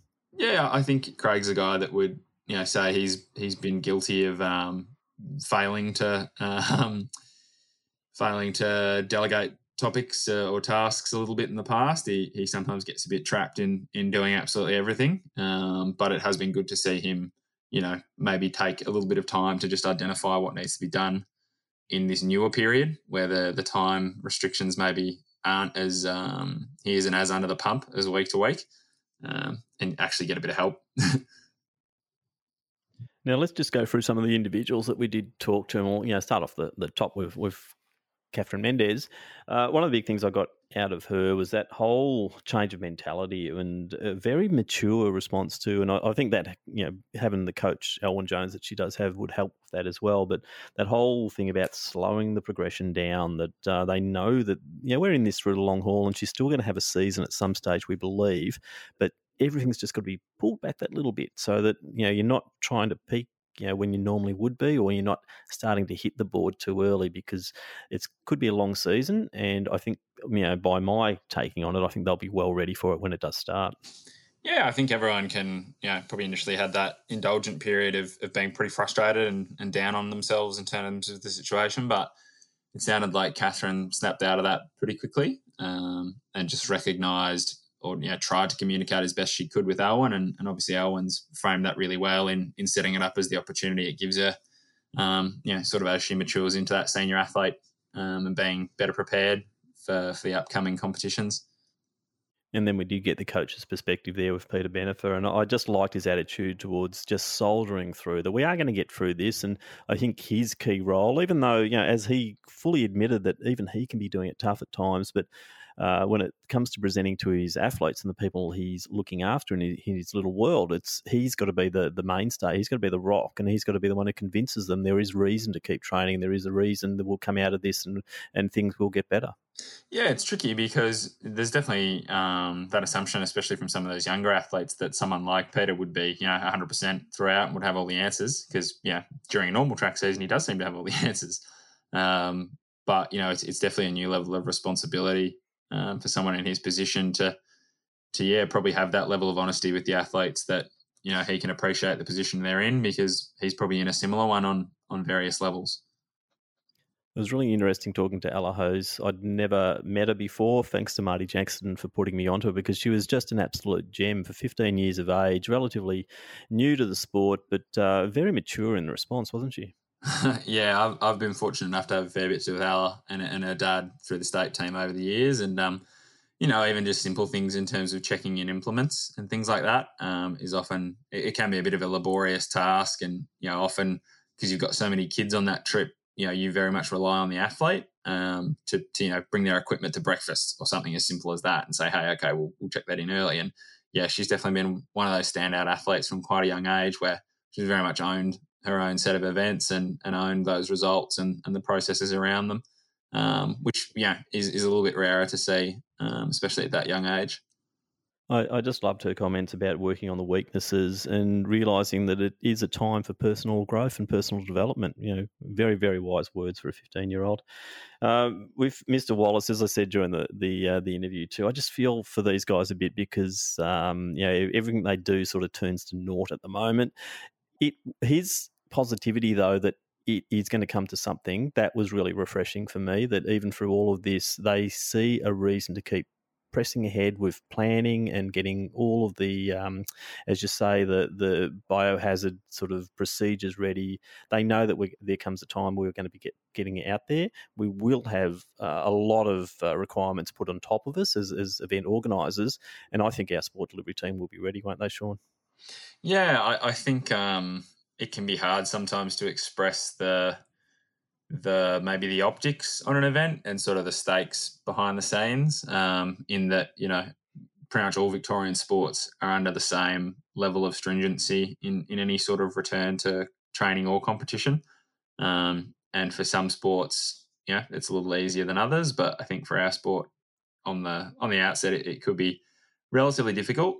But yeah, I think that's a team that um, are really going to put in a, a ton of work to make sure that some sort of event format is available when it's safe to do so.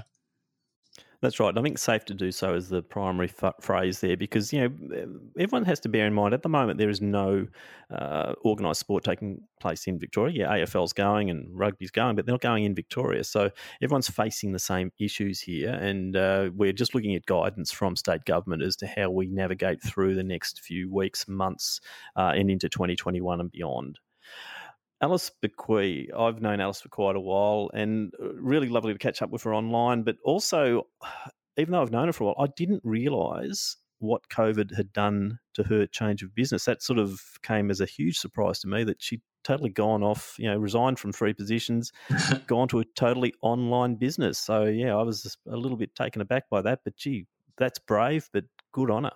Yeah, I, I think as someone who probably, you know, uh, sees too much social media day to day, um, you you do gain an appreciation for those businesses that have have pivoted really quickly um, and taken full advantage of having, I guess, like a, a, renewed level of selective connectivity with clients. In that, you know, it, it, might not be the same as having someone walk through the door of your practice and book a, a session and, and you know take part.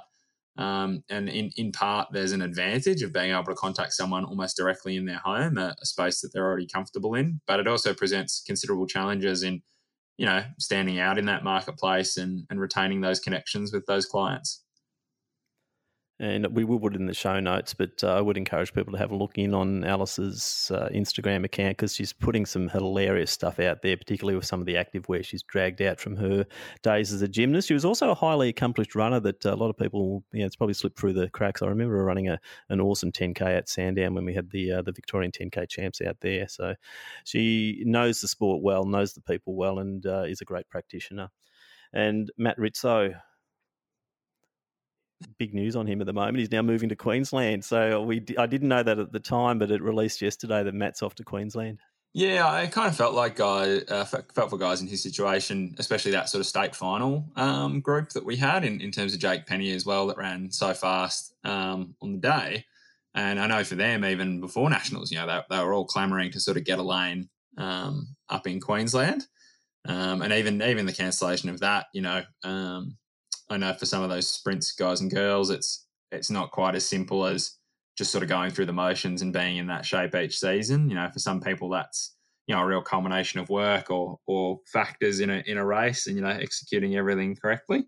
Um, but yeah, you, you hope for those people that it's just given them a bigger block or a, or a bigger base to build off. Because um, you know it's I guess there's a level of equivalency in that all of their comp- all of their competitors are in uh, you a similar to same spot, um, and hopefully it just means the depth of those fields is even um, even better come um, a national championship if we can get one. Well, I'm really positive positive about the sprints at the moment because you know you look at that that group and you mentioned Penny as well. You know what a great run he had the you know the state championships this year, and you know they're knocking on the door, aren't they, Sean, for those selections, particularly into relay squads, and you know that's the impetus for them to keep going, and that's what Matt was saying. You know it's it's hard when you're a sprinter, particularly at the moment. You're going out there, he's doing solo sessions in the middle of Victorian winter, which you know fortunately he's now going to escape at some point, but you know, just keeping that motivation going, but then having the knowledge that you just have to improve, you know, that little bit more. He's got to get another point one, and he's right up there. And uh, you know, and that must be great for a guy like that to be looking forward to. And also, you know, I'm not sure what the coaching structure will be going forward, or where we'll uh, retain Matt, but uh, could well be the case because they do a lot of stuff online at the moment. But uh, you know, big future, isn't it, for him, Penny, and a few of the others who've been sort of sitting around in the in the shadow of Jack Hale and Browning and those guys for a while. I think that's the thing. I think it's very easy to, to you know, metaphorically crap on a relay team. But um, I think we've seen a lot of nations that have benefited from having that sort of backup queue of guys that are or girls that are very, very close to making a relay team. In that, you know, uh, without being flippant, it, it forcibly um, makes those top end sprinters, you know, be more alert and and you know sort of have the pressure to perform better at every race because they know they've got um, competitors that you know, just I guess just that perception as well that that you know, as much as you might think someone was a 10-6 or a 10-5 guy before a race, you know, there seems to be that completely different regard for an athlete where they drop into being, you know, someone that's run 10-3. Um, and I know for someone from a diff- distance background, yeah, there's probably a lack of understanding there in that, you know, we simply equate 10-3 being a hell of a lot closer to 10-2, 10-1 and so on. But, you know, that must be such a huge change for those athletes as well. If you've sort of been plugging away at 10-7, 10-6 for a while, um, and then, you know, you get that one day right. and you think to yourself, hang on, what if I get another big block of work in and I have another one of those good days? You know, does that put me down to 10 2 or 10 1? Because the doors that opens up in the relay squad are, are pretty spectacular. Well, they are. And what I also like, though, is I think it drags others through with them. And I think we're seeing that in Victoria at the moment with the rise of the, you know, the pennies and the, the Rizzos that, uh, you know, coming and challenging the Jack Hales, that uh, that is then building a base for some very strong sprinting in the years to come. Yeah, I think I think it just you know you you have that opportunity to create a, a bit of a new normal, um, and I think you know we see that very often in distance events where if there's been a crop of athletes at a certain time for a number of years. Um, you know, you get three or four really talented juniors come through, or, or they hit that you know middle band of their senior career, and and all of a sudden, you know, a, a 340 or a 337 isn't quite what it used to be, and and know, 335 or whatever it may be just becomes the the new accepted stake in the ground. Um, so it'd be awesome to see, you know, 10-2 or 10-1 sort of become that new normal again for for sprinting. Let's hope it goes that way. So, look, an interesting episode. Hopefully, everyone enjoyed those interviews, and it was really it was fun actually doing those because you know six different people, six different perspectives, and a big thank you once again to them for participating. Now, the world of athletics hasn't stopped, has it, Sean? Even though we've been in stage for lockdown, do you want to just sort of cover off some of the international stuff? People who have escaped our Melbourne bubble. Yeah, yeah, it's been pretty busy. Um, I think everyone's probably up to date with all the, the Monaco bits and bobs. That was probably the first um, major comp. Um, but I guess it's flowed on into, you know, uh, there's also an adaptive sort of level of comp over in Europe in the sense that they're sort of clamoring to say which country can or can't host events. Um, and, and people seem to be making plans, you know, sort of quite close to events.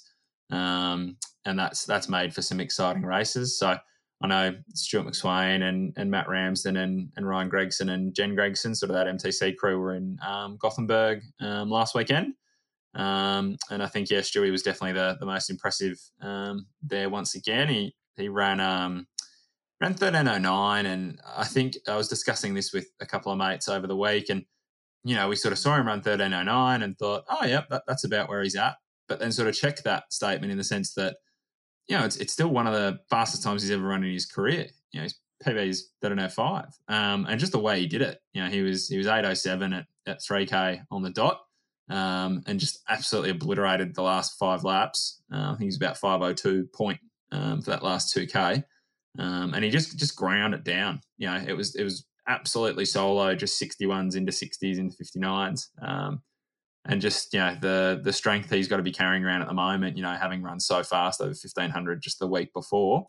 Um, I think every time you know he's he's got what the sport needs in that every time that guy steps on the track, um, even whether it's a fast or a slow race, it's just that that curiosity of seeing what he might do, you know, or what might happen if he's pushed.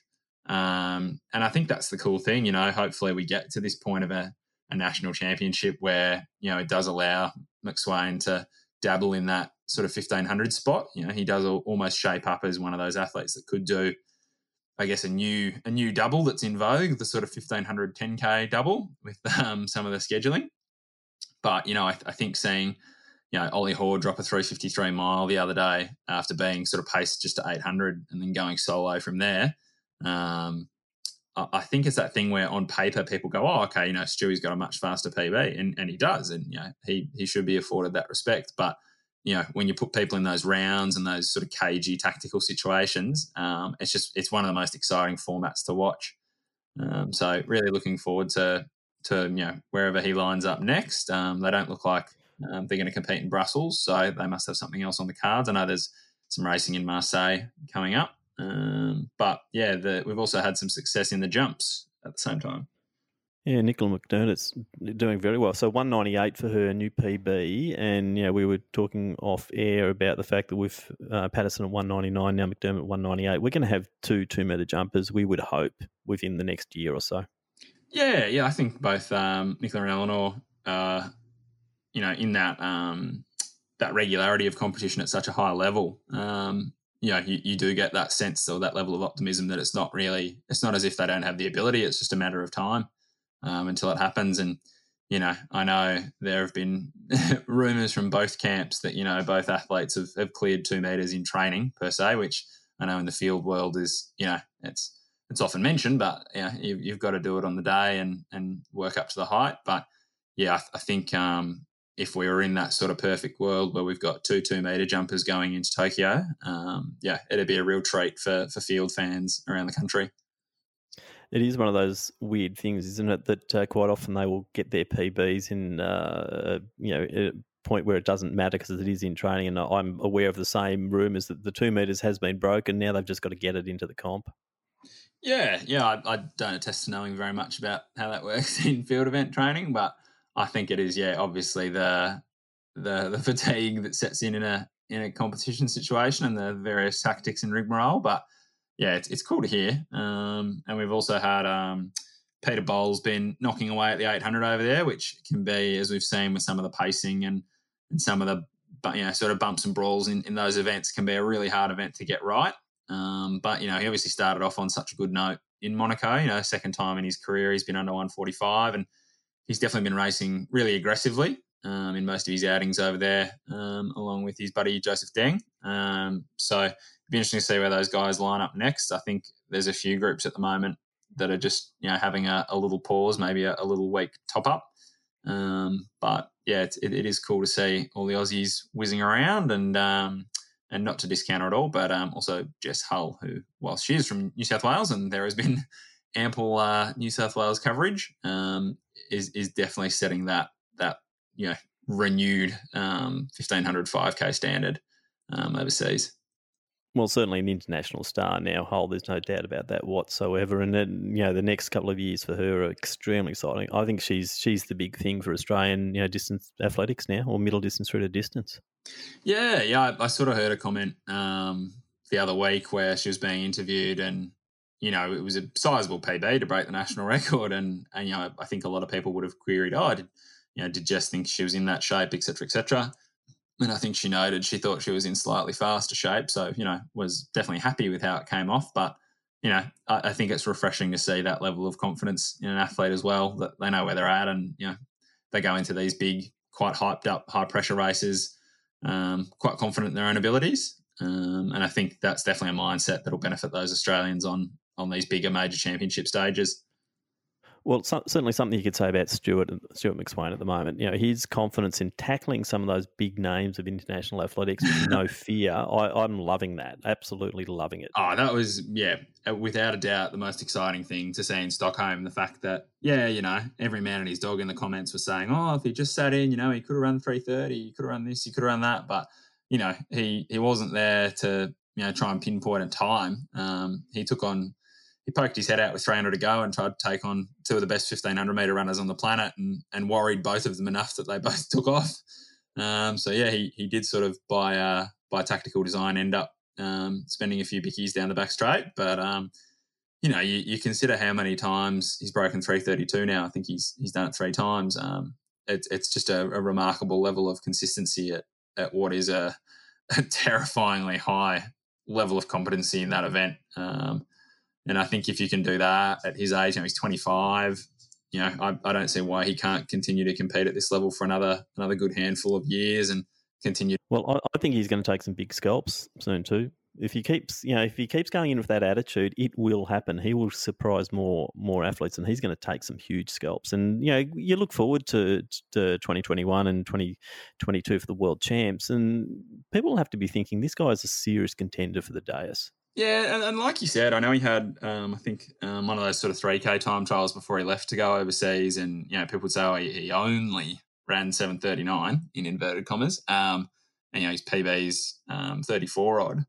But I think one of the comments he made was that, you know, um, pretty windy day down at the track in Australia is is not quite being in a Diamond League in Rabat and yep. Paul Chelimo on your shoulder and closing in 54. You know, there are some of those competitive things you you can't just splice into a you know a windy Wednesday at training as much. No, exactly. It's all about the dynamics, isn't it? Yeah. All right. It has been good for us to be a bit distracted by some of these things going on overseas. I think that's helped with some of the doom and gloom back here. And, you know, we look forward to some more performances in, in coming weeks and months uh, as we start to see some level of light at the end of the tunnel, too. Everyone's now anticipating. We don't know what uh, is going to come over the next few weeks. You know, we're in the hands of government once again. We don't anticipate there'll be huge announcements about sport anytime soon because, you know, economy and all those sort of things are going to be the, the number one priorities first. Let's hope there are some restrict or easing of restrictions on people's ability to get out there and enjoy their own level of uh, sport, and hopefully the the one hour rule and things like that might be a thing of the past before too long. But we've also got to remember that we're in this stuff for a reason, and that we've all got personal responsibility. And I would encourage you know our AV listeners too to to bear in mind if you've got one you know symptom of this get yourself tested you know because the more people get tested and the lower the rates come out of that then the quicker we're going to come out of this too. If it's proven that uh, community spread is going right down because the levels of testing is still at you know 20 30,000 a day then you know hopefully that is more of a, a, an impetus for the government to move more quickly. But uh, look that's out of our hands isn't it Sean? Oh and I think you know as much as as much as it's it's you know it's an AV podcast that you and I work very hard on and, and really enjoy doing. You know, I, I think that's been our a, a little polite frustration. You know, it's not as if you know we we would ever choose not to run events. You know, there's there's some pretty high stakes for you and I as well. in uh in in our jobs so um, yeah I, I just really want to reiterate to people that we will be doing our absolute utmost to get events back when we get that green light from the higher ups. Um, and we'd love nothing more than to see a you know a fully fledged season back in action. But it's just a matter of taking in that information every day from the powers that be um, and pushing on as best we can. Yeah, and look, despite events, there's still a lot of activity at AV2. Now, the uh, the first of the coaching seminars was last week. We've got Elwyn Jones on one soon. Uh, Mark Stewart's coming on to a coaching seminar. The coaching courses are just going gangbusters. Each one of them is selling out, and we're just rolling them out. Uh, you know, as soon as one finishes, another one starts, and uh, we're getting huge um, amount of interest, but also great feedback on the online coaching. So, yet again, if you've considered, you know, this is a great time to to venture into coaching. Although the the topic of Elwyn Jones is um, um, seminar next week is going to be all about how do you uh, manage being an athlete and still and coach at the same time. And, and, I'm looking forward to that because I think it's going to be quite an interesting one for those in that situation that are looking at coaching but are still competing. How do you juggle that? So yeah, it's some interesting content there. But yeah, we're still ticking things over. Sean, your writing has gone to a new level as well. You're doing lots of articles.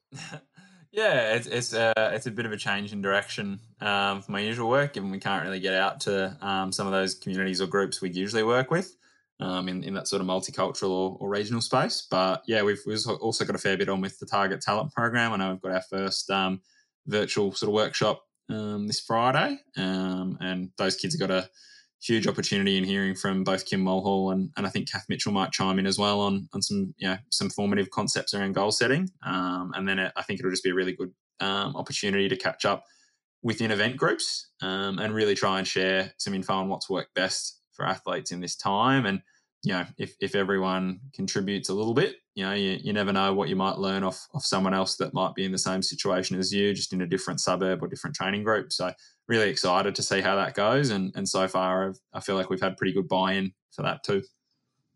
Another interesting thing I found from our Tuesday meeting is that over 50 officials were contacted in the last week just to, you know, the Are You OK calls. And uh, yet again, that stuff's happening in the background at AV that people just don't know about. And it's uh, certainly, it's not uh, through the direction that people are being told to do this, but uh, our officials team is certainly uh, going out of their way to make sure that our, our dearly loved officials are, are trying to get through this period as well as well as they can.